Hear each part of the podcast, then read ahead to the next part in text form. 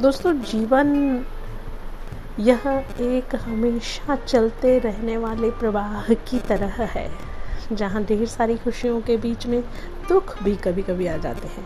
बहुत सारी खुशियों के बाद दुख भी उतना ही आ जाता है और यही चक्कर फिर से चालू हो जाता है।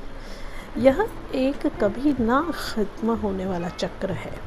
जीवन की परिस्थितियाँ तो पिछले कर्मों पर आधारित हैं, इसीलिए इसीलिए किसी नकार परिस्थिति से बच पाना संभव नहीं है। लेकिन लेकिन, दोस्तों, खुद को इस परिस्थिति से भावनात्मक एवं आध्यात्मिक सहारे की मदद से बचाकर इस नेगेटिविटी को हम सकारात्मक रूप में बदल सकते हैं। क्या आपको सकारात्मक विचारों पर विश्वास है।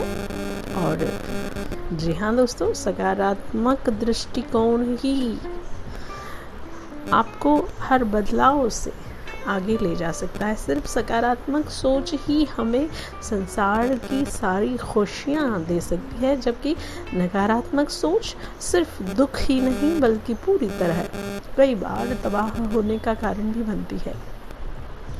हमारी हर सोच आने वाली परिस्थिति के बीज होती है और क्यों ना हम सकारात्मक ही सोचें, वैसे ही मीठे फल पाने के लिए।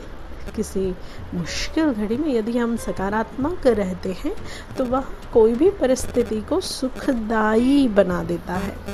महावीर, भगवान महावीर, स्वामी ने कहा है कि जो सकारात्मक रहेगा, वही मोक्ष की ओर आगे बढ़ सकता है। इसलिए हमें नकारात्मकता से बाहर निकलना अत्यंत आवश्यक है। जी हाँ दोस्तों, और आज के इस पेंडेमिक समय में तो हम और कर ही कह सकते हैं, बस घर पर रहिए, सुरक्षित रहिए, सकारात्मक सोचिए और अपने आप को व्यस्त रखिए, मस्त रहिए।